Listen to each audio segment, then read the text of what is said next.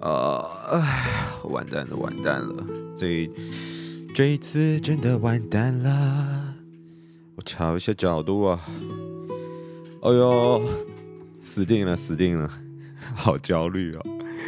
我停更多久了，各位？皆さん，嗯，我停更多久了？呃，我跟你们讲，现在录音的时间是这个呃一月七号，一月七号，也就是礼拜天的晚上九点四十七分。我觉得，我觉得这个我录完以后，我应该明天就会上，因为我正常来讲是礼拜天上嘛，这次我可能礼拜一上，因为我已经停更了四周，哎，四周真的是蛮久的。哎，等一下哦，我要去关暖气，好热哦。等我，皆さん。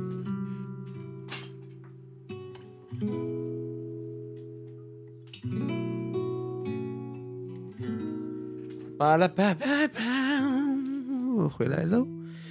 哎呀，我觉得我觉得不行哎，我觉得我需要先花一点时间跟大家聊一下近况到底发生什么，为什么为什么我们消失了那么久？因为我觉得光是这个就可以讲很一一阵子啦，我觉得这应该可以讲一阵子。我觉得这个需要录一下，就有点像是那个免自杀声明，你知道吗？我需要先录一下，然后让你们知道我这个免录音声明。就是如果后续，我现在很担心哎，就如果后续真的没有什么时间录音的话，你们可能这可能就是我的 最后最后的一集了。然后你们每一次就是当观众听众好奇的时候，再回来这一集，他们就会知道可能他发生了什么事。没有开玩笑，我其实还是很想录音的，只是这一个月真的发生了太多事情，让我跟你们娓娓道来。然后我也会交代蛮多公司近况。我觉得这个反正我的 podcast 本来就是分享很多商业上的事情嘛。那今天这一集你们可以当做，呃，它的主题可能就不是局限在某一个。类型的呃分享，比方面试技巧啊，比方什么的，他可能不不不太是，就你们可以听听，当做是我的公司创业的创业故事。然后近期我发生了什么悲剧的事情，当然是很悲剧了，所以我都没有时间录音，真是没有时间哦。好，那先来讲，原本我一直以为我的更新进度是可以掌握到一个不错的范围，因为。以前我都是一次连录个三四集嘛，你们也知道，然后我可能就可以休息一个月，然后呢，中间只要再找空档，再一次补足就好。可是我发现只要连录，就很容易有惰性，有惰性以后就会常常那一个月以后就会产生惰性，然后就会有一两周就没有更新到。然后，所以前阵子我换了一个做法，我换的做法就是，我就每周录，我就每周找一个时间录一集就好。那一集顶多就占我三十到四十分钟嘛，我觉得我应该还是凑得出来的。所以后来我转成一周一次以后，哎，我之前就蛮自豪。你们去看我十一月的那个发布量，我十一月好像就发了四四篇，所以几乎我做到了周更。然后十二月初的时候我也发了一篇嘛，所以那个时候我就觉得，哎呦，稳喽。我觉得我好像找到这个连根的这个制胜方程式喽，应该是没什么意外了。然后你你们也知道，做 podcast 其实就跟做 YouTube 很像，其实它会有黏着度。那你最好常常的更新，那你的听众也可以每周准时的去收听你的内容嘛。那如果你时跟时不跟，呃，忽忽然出现，忽然不出出现的话，你的粘着度肯定是会下降嘛。那在我稳定更新的那段时间，我觉得，哎呦，黏着度看起来不错，然后那个 Apple Podcast 的排名也还算不错，都有在那个商业区的那个两两百大的前几名，这样不是说两百大前几嘛，就是就有在两百大的那个排名里面，就看得出来粘着度各方面都还不错。我想啊，稳了啦，接下来应该是稳了，然后就就悲剧了，真的就悲剧了。呃，前阵子十一月，你们如果还有听我前一两篇 podcast 的话，你们应该知道那个时候我还有时间录音，是因为我们在赶赶那个双十一的出货嘛。那赶双十一的出货的时候，其实我是动员了办公室几乎所有人力都去出货，所以基本上没有人可以跟我开会，没有人能跟我开会，那我的时间基本上就会比较空闲一点，因为所有人人的人力支出全部都。拿去出货嘛，所以我也不太能去开一些什么决策相关会啊，或是其他太复杂的东西，因为现在要以出货为主，那个时候就是爆单嘛，所以要先赶快出货，不然客服那边也炸掉，消费者也等不下去。那个时候收到蛮多客诉，那那又是另外一个故事，也许我等下会带到。好，所以十一月其实因为我的员工他们都在忙出货关系，所以我也不太需要去开会，开我的会议量瞬间减少很多了，所以我就有时间去录我的 podcast。可是等到十二月结束了以后，十二月一开始我们把货都出完以后，啊，一切事情就发生了，就是我不知道，我甚至不知道怎么跟你们开始解释这一连串的事情到底发生什么。但我先讲结果好了，结果就是我超忙的，我真的是忙到。非常夸张的那种忙，就是我上礼拜从每天早上进来公司到我下班最后一刻的会议时间，每天都是排满的。而且我不是说，我不是说那，就是我的，我通常我的会议分成两种，就是有一半的时间我会开的会议是属于。呃，别人已经邀约我，邀约好时间的，然后另外一半通常是当下或是当天或是特殊状况会产生一些临时性需要做决策的会议。通常我的工作时间都分成五十五十是这样子，我开会的内容五十是已经决定好的，五十是临时性的会议要开会的。那我刚刚讲的是我的行事历，其实从上周一还二吧，我整周就已经全部排满了，而且这只是针对已经排好时间的。然后我的会议形式又会分成另外一种，就是当我真的没时间，可是又一定要在那一天讨论的时候，他们就会邀约我一个全天性的会议，就是不会邀约一个什么一点到两点或两点到三点这个固定时间，就他们还是会邀约我当天要开会。然后呢，这个会议可能就是一个全天的方式去呈现，只要我一有空档，我就会马上处理。所以我不只是时间全部被排满之外，我还有很多这种根本没有时间，可是一定要当天。的讨论的会议，然后更不用说了。我刚刚说五十五十嘛，所以当天一定还会再出现百分之五十这种我不可控，然后突然会出现要讨论的事情。我上周平均的下班时间应该是八点到九点，差不多是这样子。虽然没有说是夸张晚，可是我觉得我我我事情真的是忙不过来。然后我会八点到九点才下班，那也是因为。员工要下班呢，所以我也没有更多人可以陪我继续开会。所以其实严格来说，我还是有很多事情没有忙完的。然后我八点到九点走，也不是因为我忙完了，是因为也没有人可以再跟我继续处理其他事情。我一整天要开的会议大概会有十到十五个会至少，所以哎，真的忙诶。所以我其实到家的时候都已经呈现一个，我通常啦。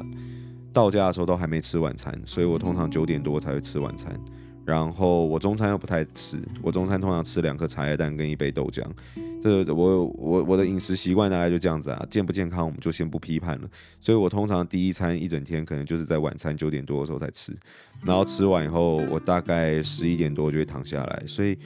我根本几乎也没什么办法，就算利用平日的晚上到家的时间录音，因为我已经整个炸掉了。然后我现在是礼拜天嘛，但是我我从明天开始礼拜一到礼拜五时间的 schedule 就是像刚刚讲一样，已经全部都被排满了。然后更不用说还有那百分之五十每天都会突发状况需要讨论的事情，所以我根本没有时间呢。好，那你们可能就会好奇，那到底在忙什么？嗯，听得出来你近期会很忙，然后很崩溃，没错，然后也没什么时间录音，但你突然在忙什么呢？我就要跟大家分享。我们公司的近况为什么会导致我这么这么的忙？那哇，好多哦，真的不知道从何说起。听起来今天会有一点点负能量啊，会会会稍微有一点点，但我不喜欢把负能量传递给大家，所以我还是会尽可能的 拿出那个阳光的自我。阳光，sunshine，哦天哪，啊，阳光。呃，讲到哪里啊？阳光，然后，对啊，所以来聊聊为什么我这么忙吧。正常来讲，十二月、一月、二月其实算是我们公司的淡季。呃，我有两间公司，其中一间公司会是旺季，另外一间公司会是淡季，他们会刚好完全交错。以 AHOLIC 来讲的话，做生活用品的话，我们的呃最热销的产品就是鞋盒嘛。如果有些人知道的话，那其实十一、十二、一二。连接到过年这一段时间，其实都是它的旺季。那以 Body Goals 来讲的话，它是运动食品，这段时间就是它的淡季。因为其实天气只要越变得越冷，那其实基本上就是我们这种运动食品的淡季。那天气越热，你可以想象大家的饮用量可能就会比较大，所以那就是我们的旺季。所以其实正常来讲，现在应该是进入到淡季。那我到底在忙啥呢？为何我忙不完？其实确实，近期我们公司也没有安排什么特殊的行销的呃计划要走，确实。但十二月是我们公司收尾的一个月份，然后包含一月也是，十二月一月算是公司收尾的一个月份，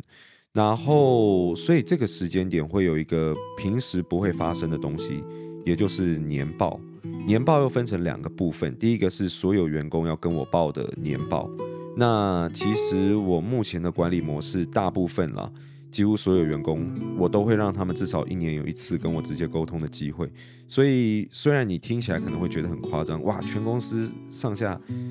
全部的人都要跟你年报吗？呃，目前为止是的。因为我觉得让员工有一个跟我沟通的机会，其实是蛮重要。不然我那么忙，一整年完全没有沟通到一次的话，或是一个完整的时间让他们把他们想跟我讲的话讲出来的话，我觉得其实啊、是不太好的。所以，即便我会比较辛苦、比较累，我觉得一年至少还是要这么一次。所以我要经历一个就是全部人跟我的年报。那这个会从十二月底到一月中把它给完成。那其实就算我录音的当下。大概公司还有一半的人的年报是还没有完成的，呃，明天进公司开始有一大堆人要年报，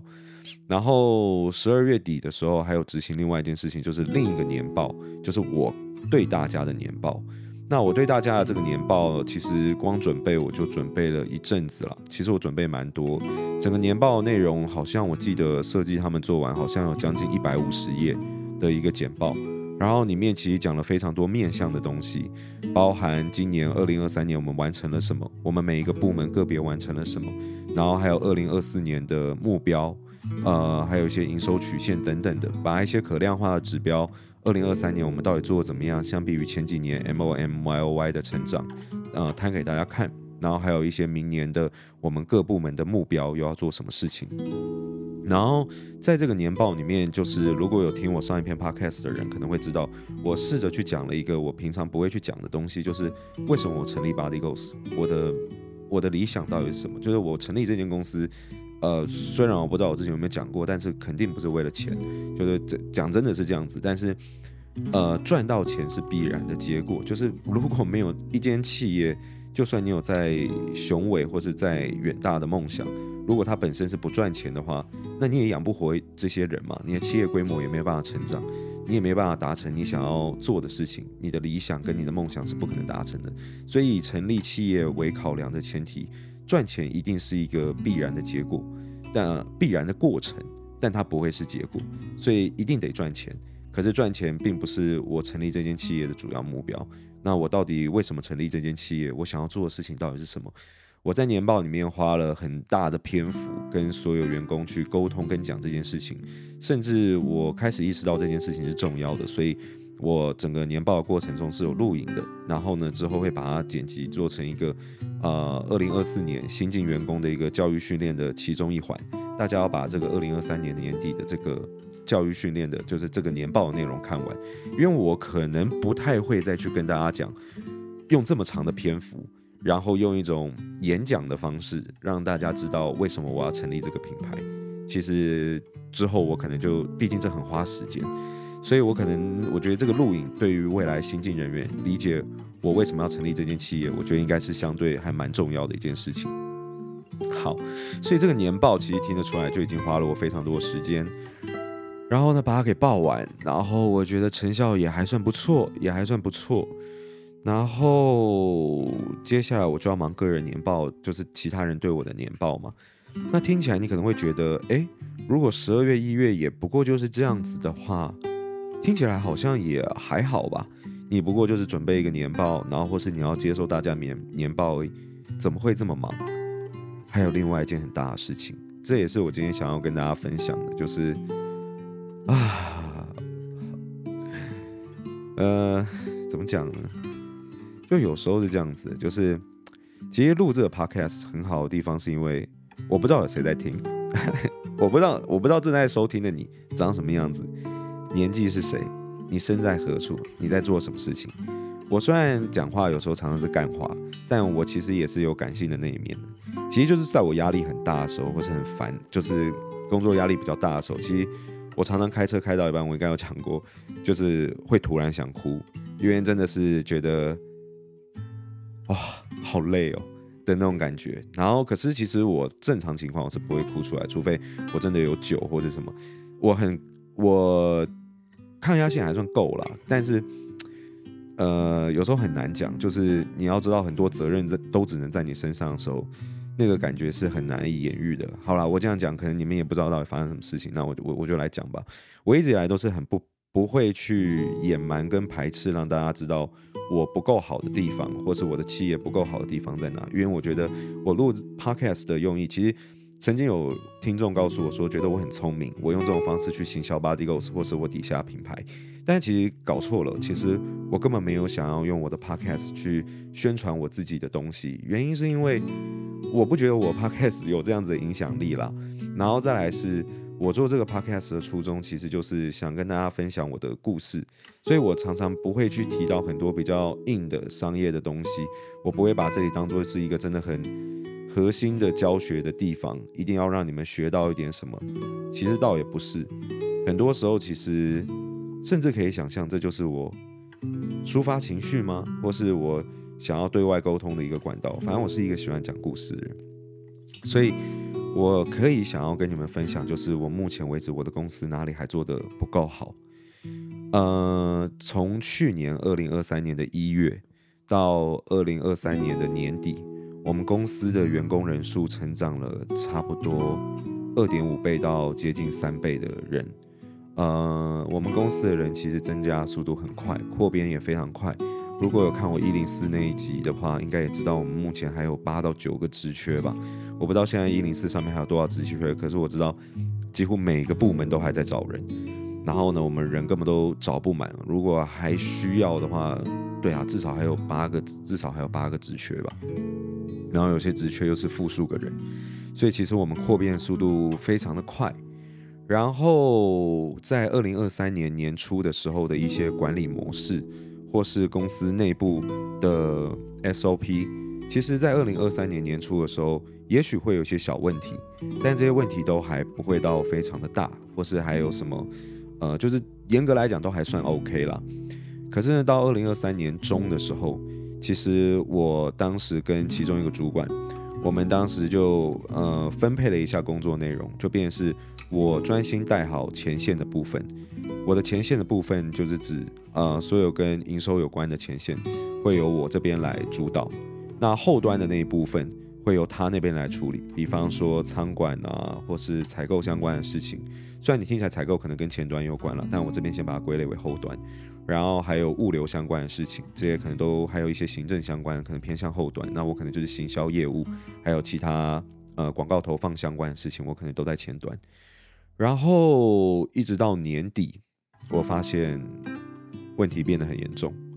这个很严重的点就是后端出了非常多的问题。但我先说，我在这里没有要责怪当时要做工作分配的这个主管要做的事情，因为他的主要的他的呃专业本来也就不在这一块，所以而且很多事情啦，很多爆掉的事情，我觉得。就算是由我来处理，也未必我也会处理得好。但我只能知道一件事情，就是到十二月初的时候，发现后端有很严重的状况，采购啊，还有我们的仓管，还有我们的物流，还有我们的呃行政上面出了很多的状况。所以，呃，讲个举个例子好了，就是当我们十一月的货出完了以后，我们一定要做一个库存盘点嘛。我们库存盘点跟我们在使用的系统的进销存系统上面的账差有四十几万的账差，也就是我们的库存少掉了四十几万。然后更不用讲，我们近期完成了另外一个盘点是原物料的盘点。呃，你们先大概知道一下原物料跟成品之间的差别，就是我刚刚讲到四十几万是成品，成品就是已经做出来的，你可以直接 B to C 卖给消费者。但是我们因为有研发过程嘛，所以我们还会有原物料。原物料的话，就是在还没有量产成成品之前的各种呃原物料，比比方什么木瓜调味粉啊，或是呃草莓调味粉啊这种这种呃就是比较偏向于原料嘛。那物料可能就是一些呃铝卷。就是我们的呃随手包不就一包一包吗？那它的外层这个就称之为铝卷。那你听得出来这种就叫呃物料，对。所以原物料跟成品之间是不一样的。那我们的原物料实际清点完了以后，跟系统账上差了一百万，唉，就是钱不见了，讲出来就是钱不见了。呃，先说我没有要责怪任何我公司的员工的意思，因为我一直觉得发生这些结果，总归回来都是我的问题，因为。呃，整个管理面基本上就是我嘛，我就是整间公司的 CEO、COO、CFO，全部都是我，创办人也是我，股东也是我，董事长也是我，什么都是我，所以基本上会有这样的结果，一定就是我自己造成的了。那只能说我在二零二三年前期冲刺的那段时间，我并没有意识到后端已经陆陆续续开始出现了很多问题。等到十二月我介入的时候，我才发现，天哪，这问题已经大到没有办法在短时间内被解决了。所以，唉，其实就是真的就是很麻烦，就对了。然后，呃，我没有要怪任何人，因为我觉得这是我管理上面 SOP 的问题嘛。那经过了一段时间的讨论以后，我决定要做一件事情，就是让我们公司导入 ERP。这件事情，我不知道你们大家知不知道 ERP 是什么？ERP 基本上就是一个，你可以想象成是进销存，可是它，我我我可能没办法讲的那么完善了，但你们可以去 Google 一下，去看一下 ERP 的整体的意思。它其实整合了很多行政流程在里面，不是单单的进销存系统而已，它整合了很多，呃，而且通常 ERP 是属于半客制化的，根据你公司的呃商业模式，可以帮你一定程度的去客制化。你的公司需求，基本上它有时候会跟你的 OA、跟你的行政系统、跟你的办公室系统绑定在一起。可是基本上就是只说是整个完整的呃 SOP 的流程的一套系统。然后呢，从前端一直到进销存，然后甚至在生产端各种每一个面向你想得到的，全部都可以整合到这个 ERP 系统里面。我认为我需要有一个 ERP 系统，因为原本我基本上就是，呃，人为定出来的 SOP 加上一套进销存系统而已。我们以前公司就是这样子营运的。可是我觉得 SOP 这部分还是出了很多的问题，所以最后我决定要用 ERP。而且 ERP 这一块，其实在做 ERP 的软体公司很多，所以前期就花了非常多的时间去研究不同公司的 ERP。那 ERP 这套系统买下来其实很贵。一套动辄两三百万都有，然后其实对我们公司的需求来讲，一套差不多一百多万的，其实就可以满足目前我们的公司需求了。可是其实刚接触 ERP 的我，其实对于 ERP 这一块领域相对还是很陌生跟不熟的。我只知道这个这套系统对我们公司现在来讲是非常重要的。而且做 ERP 的公司，其实你可能就会好奇一件事情，就是那呃是谁规定 ERP 里面这些？你知道上 ERP 课程跟导入 ERP，通常对于每间企业来讲，可能都要花一到两年，甚至久的要花三年时间不等嘛。它不是一个你买了一套系统以后，然后一个月内大家就可以解决问题，没有没有那么简单，还要请讲师来上课，每个部门接受辅导，整个过程前前后后半年都算非常非常非常快的。但是平均值来讲，大部分公司导入 ERP 都是以年为单位才可以把这套系统导入完的。那前期我不熟情况下，对你你们可能会问问，那 ERP 里面的呃行政流程跟这些签合流程到底是谁来规定？其实基本上，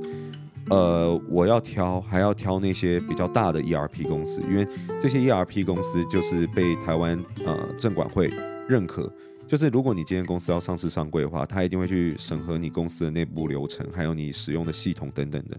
那其中一块就是你一定要使用 ERP，然后你使用的 ERP 系统还是要是。呃，国家证管会规定认可的 ERP 系统，如果他今天看到，OK，你公司已经在使用是顶新的 ERP，或是你用 SAP，或是你是使用 Oracle 的 ERP 系统，那这些都是符合证管会要求的。那后续你要在上市上柜，基本上门槛就呃这部分的门槛就会过掉。当然还是要看你的使用的时间，还有你里面的账务内容了。整体细节其实还是很多，但其实基本上这一套就是依据证管会要求以后。认可的公司行政流程，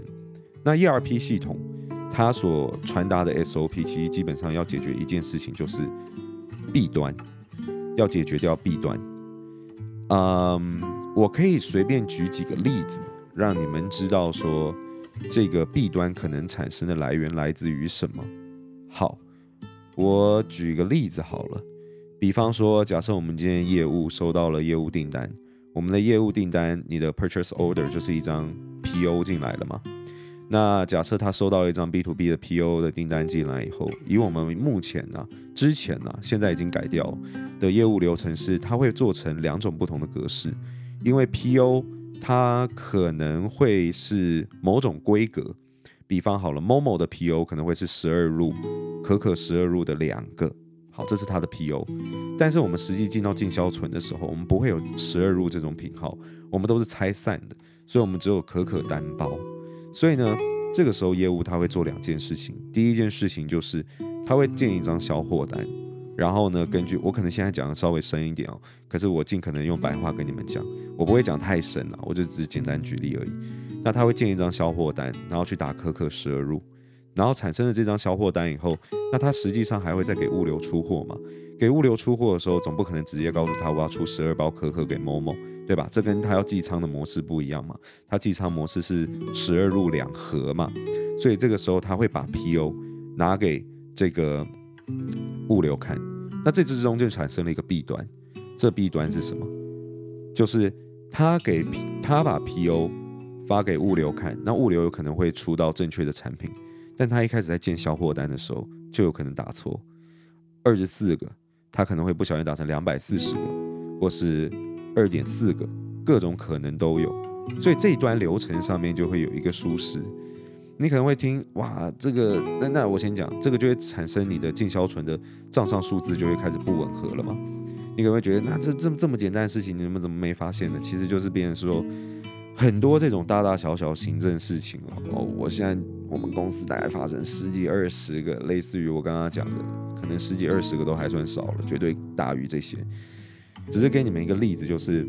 我们目前的 SOP 上面是有很多容易产生弊端的。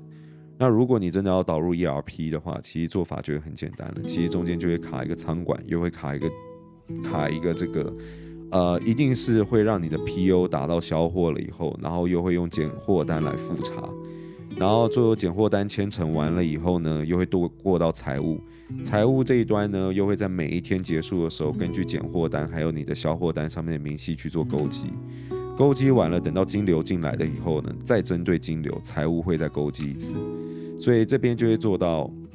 很复杂，我没有办法，我脑中的这个 树状图用讲的可能会比较复杂，但我用讲，呃，我尽量讲给你们听。以流程来讲的话，就是我们现在流程会变成是业务，他会先做一张检货单，检货单做出来了以后呢，里面会有总量，先给仓管，让仓管判断可不可以。这个时候检货单会做两张，如果可以出货，仓管确定可以出货，他会在两张检货单上面做签名，一张会回给业务。那回给业务以后，那另外一张会自己留底，留底了以后，仓管就会发货给出货人员。仓管发货给出货人员以后，他就会在他物料卡上面去做注记。现啊、我们这边的仓库量少了多少个？我现在我知道讲起来可能复杂，但你们先听一下。然后呢，那自己就会留了一张签核完的检货单，后续可以跟他的物料卡勾稽。然后呢，收到回签的。业务就会知道这张货已经安排出货了，可以出货了，他才会进到系统里面打一张销货单。打完销货单以后，他会把销货单编号呢注记在这张检货单已经签核的检货单上面，然后呢再给我们的财务。我们财务会在每天下班前呢，根据每一张检货单，然后呢去勾稽这张检货单的销货单编号上面的明细，销货明细有没有符合检货单上面的总量。然后等到钱真的再进来的时候，又会再针对金流再做一次勾稽。基本上这就是我们现在业务收到 B to B 以后的行政流程会是怎么样子。那以上这一套你应该听得出来，虽然你可能听得懂，可能听不懂，但没有关系。但你应该听得出来它的复杂程度远大于我刚刚跟你们举例的原本我们的流程。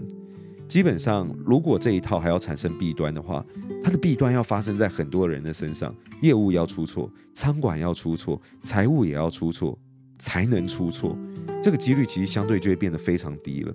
这就是 ERP 导入的时候，你的业务流程跟你的仓管还有你的财务之间怎么配合。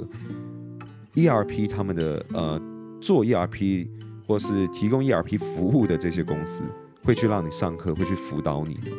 这就是其中茫茫大海中的其中一段。但我要跟你们讲，就是我公司近期发生的问题，业务诸如此类的事情，这只是其中一个而已。业务端还有好多有可能产生弊端的其他状况，更不用讲采购也有，研发那里也有，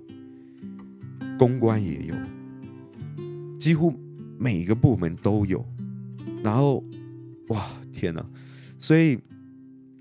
呃，近期我花了非常多的时间去学习，然后去了解，然后呢，去呃改善公司内部的 SOP 流程。其实这一端花了我非常非常多的时间，甚至远大于年报。那呃，在这一端里面，帮助我最多的其实就是我的家人。我一直以来很少去讲我家是做什么的，我不太想带到这个。呃，也不是因为我家是做什么不得体的东西，这绝对是绝对是正干净的东西啦，就干净的产业。看我怎么越越描越黑的，感觉没有，反正就是这，看我不知道，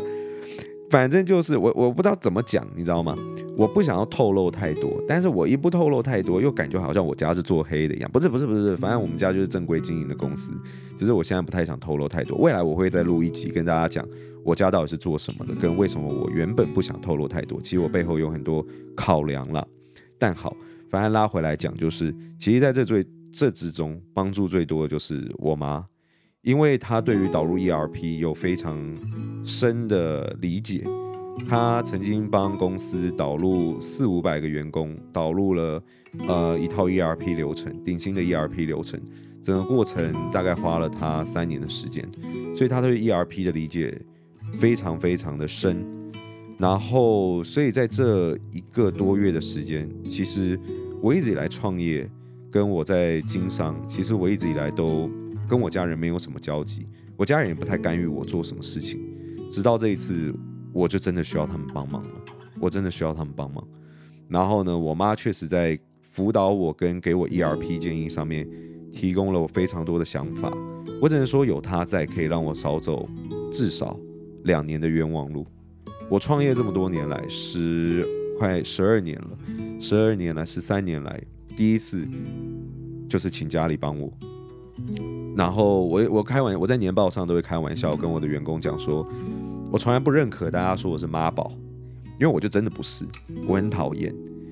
不管你们目前的听众可能不知道我家里是做什么，反正就是我不想要去透露，就是我不想要希望别人说我是妈宝。但我在年报上我就开玩笑跟我所有员工讲，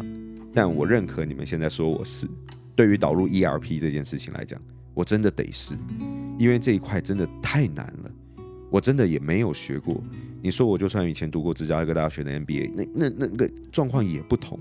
那个状况真的完全不同，而且你身为不同产业，你的 ERP 流程、你的做事流程也会完完全全的不一样。对于整个 SOP 上面能不能产生，会不会产生弊端，跟怎么样做出一个符合证管会要求的 SOP 流程，我妈的经验真的非常的强。也许我还是能想出一些不错的 SOP 流程，去把弊端给解决掉。但你说我建立的这一套 SOP 流程符不符合证管会的要求？很有可能是不符合的，但是他给我的意见确实可以让我往正确的路去走，而且通常我听完以后都会觉得，哇，真的，我瞬间会发现我懂的东西还是很少的，还是很少。即便我一直不停的在在在在努力的读书或是学很多东西，但我发现还是很不够哎。对啊，所以。中间我就在想到，我下一集跟你们分享一个东西好了。下一集我想跟你们分享我最近读完的一本书，我觉得还不错，《黄金圈》。我觉得虽然我前几天有讲嘛，但我把我近期才把它读完，然后我想要跟你们分享一下这个读物，我觉得还不错。然后在另外一集，我可以跟你们分享我家是做什么的，但跟我做的产业其实差很多啦，就是不太一样。我们家是做传统产业，但也无所谓。但是那个等到以后再来讲吧。然后，对啊，所以拉回来讲，就是整个十二月跟一月到底发生什么事情呢？就是更多、更多、更多的事我现在在重整整间公司的 SOP，每一个部门的 SOP，还有目前每个部门的部门结构，我花更多更多的时间在执行这些事情。然后还有刚刚提到的年报，所有人要对我的年报。然后呢，还有一件事情是我们要做 rebranding 这件事情，我应该以前就讲过。从三月你们就会发慢慢看到 Body Ghost 的一些视觉形象慢慢开始不一样。Rebranding 这件事情我们已经执行了差不多快要半年了。这件事情我非常非常重视，未来我对于视觉监制跟视觉掌控上会非常的严格。这也是在我年报里面讲过。其实我想要成立这间公司的其中。就是我，因为我没有足够多的篇幅跟你们介绍嘛，但其中一个原因跟一个考量，跟一个我很在意的点，其实跟视觉有关。我对于美的执着其实是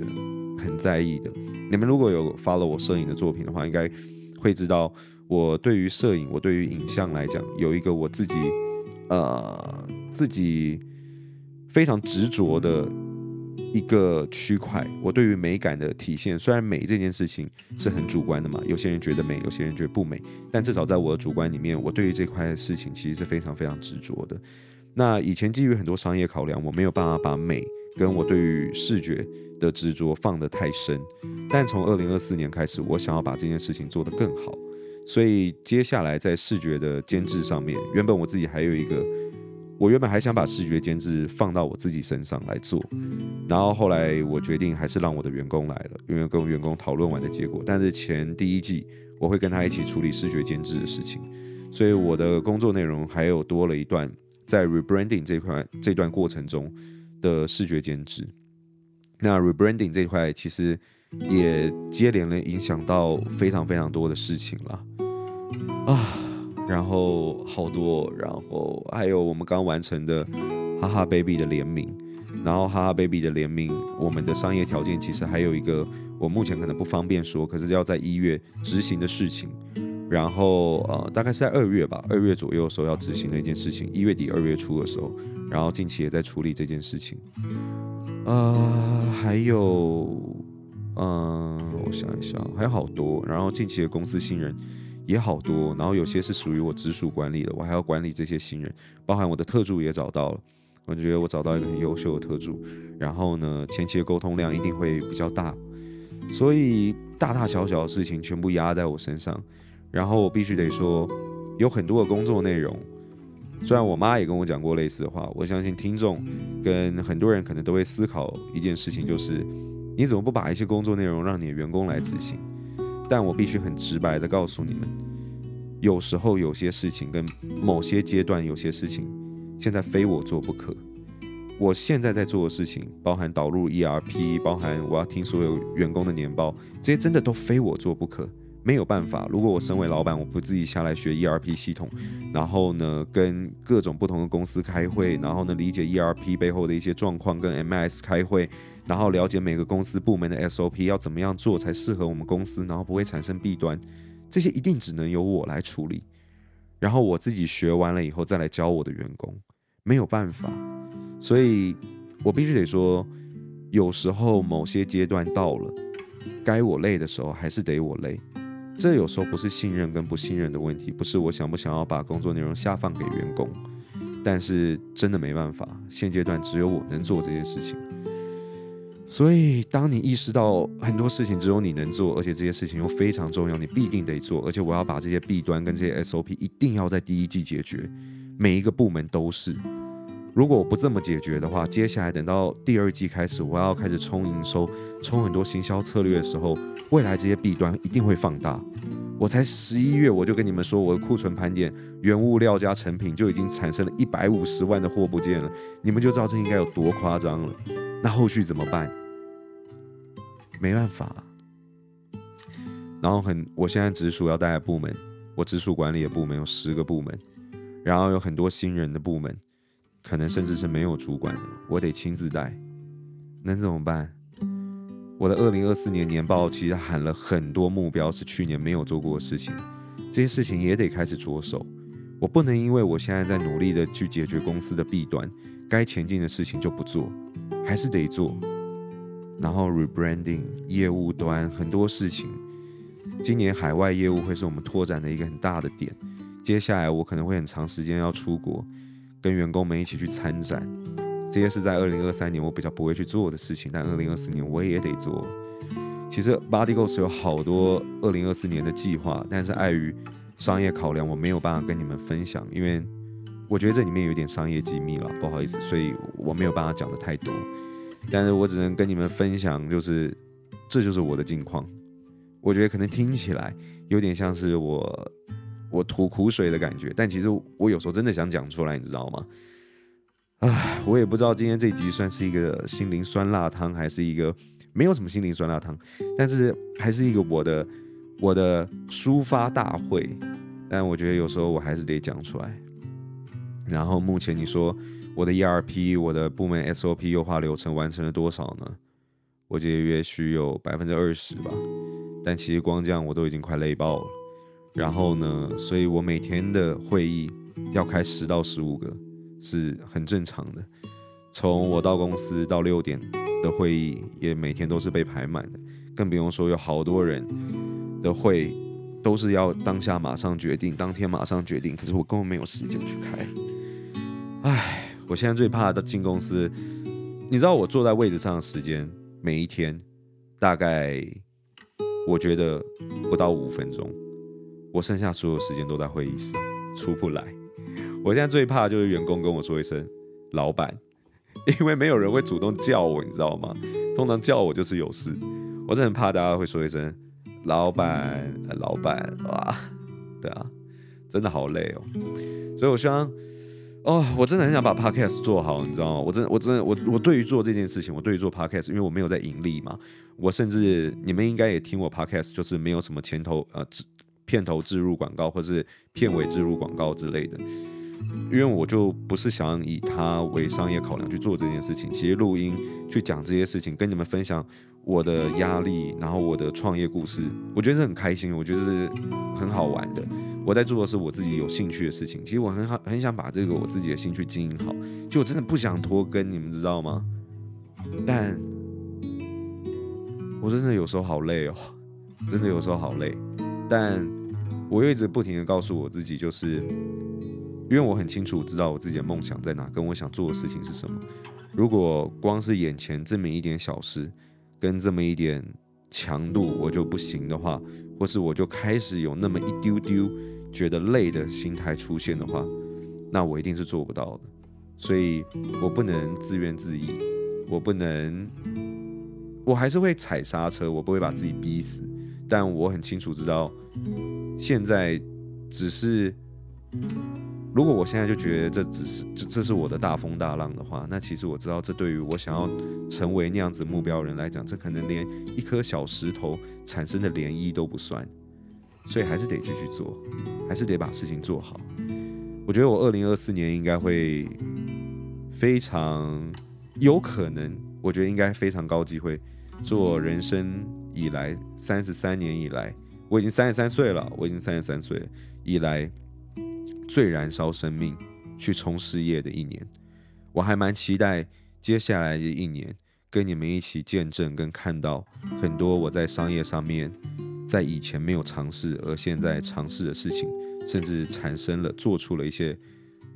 更多更有趣的结果，或是一些不错的成就。我还蛮期待在二零二四年跟大家分享，但我知道在今年我一定会很累，我一定会燃烧生命。我觉得二零二四年才刚过七天，我就觉得好像已经过了四个月一样，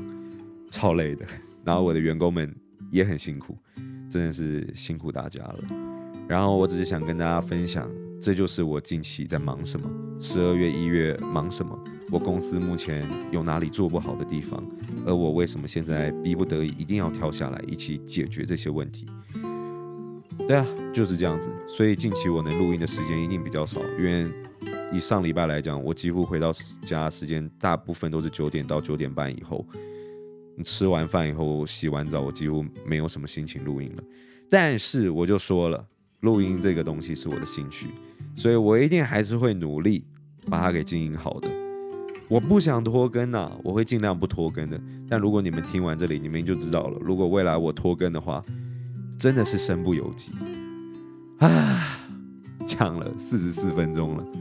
哎，有时候啊，有一种有一种孤单，就是有时候有一种压力的来源叫做孤单。对我而言，这种孤单就是你做了什么事情，你的压力来源好像只有你自己知道。你不讲出去，永远没有人知道你在忙什么，你压力在大什么，跟你到底在承受什么。但是有时候我选择讲出来，我会觉得比较好，并不是因为这个问题被解决了，我会觉得讲出来以后比较舒服、比较好，是因为我觉得至少世界上多了一个人认同我，知道我现在在忙什么，知道我现在在累什么。即便在听的你们根本不是我的员工，也许没办法感同身受，也不是我，所以没有办法很全面的在这四十分钟理解。如果你们在我的公司，你们就会看到我有多崩溃，然后每天跟你们讲多少事情。当然我知道在这个状况是不可能的，但至少我觉得，哪怕只是这四十分钟把这些事情讲出来，让你们知道近况的我有多么的忙碌，然后多么的身不由己。我都觉得好一点，至少我觉得讲出来以后，虽然也许这不是你们点开这一集的本意，但对我来讲，确实，也许应该是又放松了那么一些，至少那个孤单的感觉就不会那么强烈了，因为我知道世界上多了一个人理解我到底在辛苦什么，我到底在忙什么，即便我看不到你们，我也不知道你们是谁，但这对我来讲，也许都是一种更好的方式。一种抒发的机会了，对啊，所以这集算是我自己的，给你们一个交代，然后呢，也分享我的创业故事。现在就是一个转泪点吧，我觉得，然后想跟你们分享近期我到底在累什么。二零二三年、二零二四年的开头，还有未来。好了，那今天以上就是这一集 Podcast 内容，可能听起来很冗长，然后呃。我应该完全没有教你们任何事情，听起来就是你们、你、你们其实基本上现在就是我的垃圾桶，你们知道吗？就是我的垃圾桶。你们已经无形之中，你们以为你们自己听了一集，但其实你们是我的垃圾桶。我刚一直不停的往你们、你们那边丢纸球，然后你们强制的被我灌输了很多一些些微的负能量啊，对啊。然后，对，我觉得我这个苦水吐完以后，接下来几集我基本上也不会吐苦水了，就会回归到一些比较原本我会跟你们分享的一些商业内容。但没有办法，这就是我真实想分享的，这就是我的创业故事。那如果你觉得我的创业故事还算有兴趣，你觉得不是有兴趣啊，觉得还算不错，然后呢，你觉得今天内容还算好听，虽然我觉得应该不可能好听吧，我觉得。我不知道哪里会好听，但如果你觉得今天内容还不错的话，希望你可以给我一个五星好评，在 Apple Podcast 或 Spotify 上面给我一个五星好评，这对于创作者来讲是一个很棒的帮助。那以上就是今天这一集的内容啦，我们就下一期再见，大家拜拜。已经十点半了，要准备睡，明天我不想上班了，天。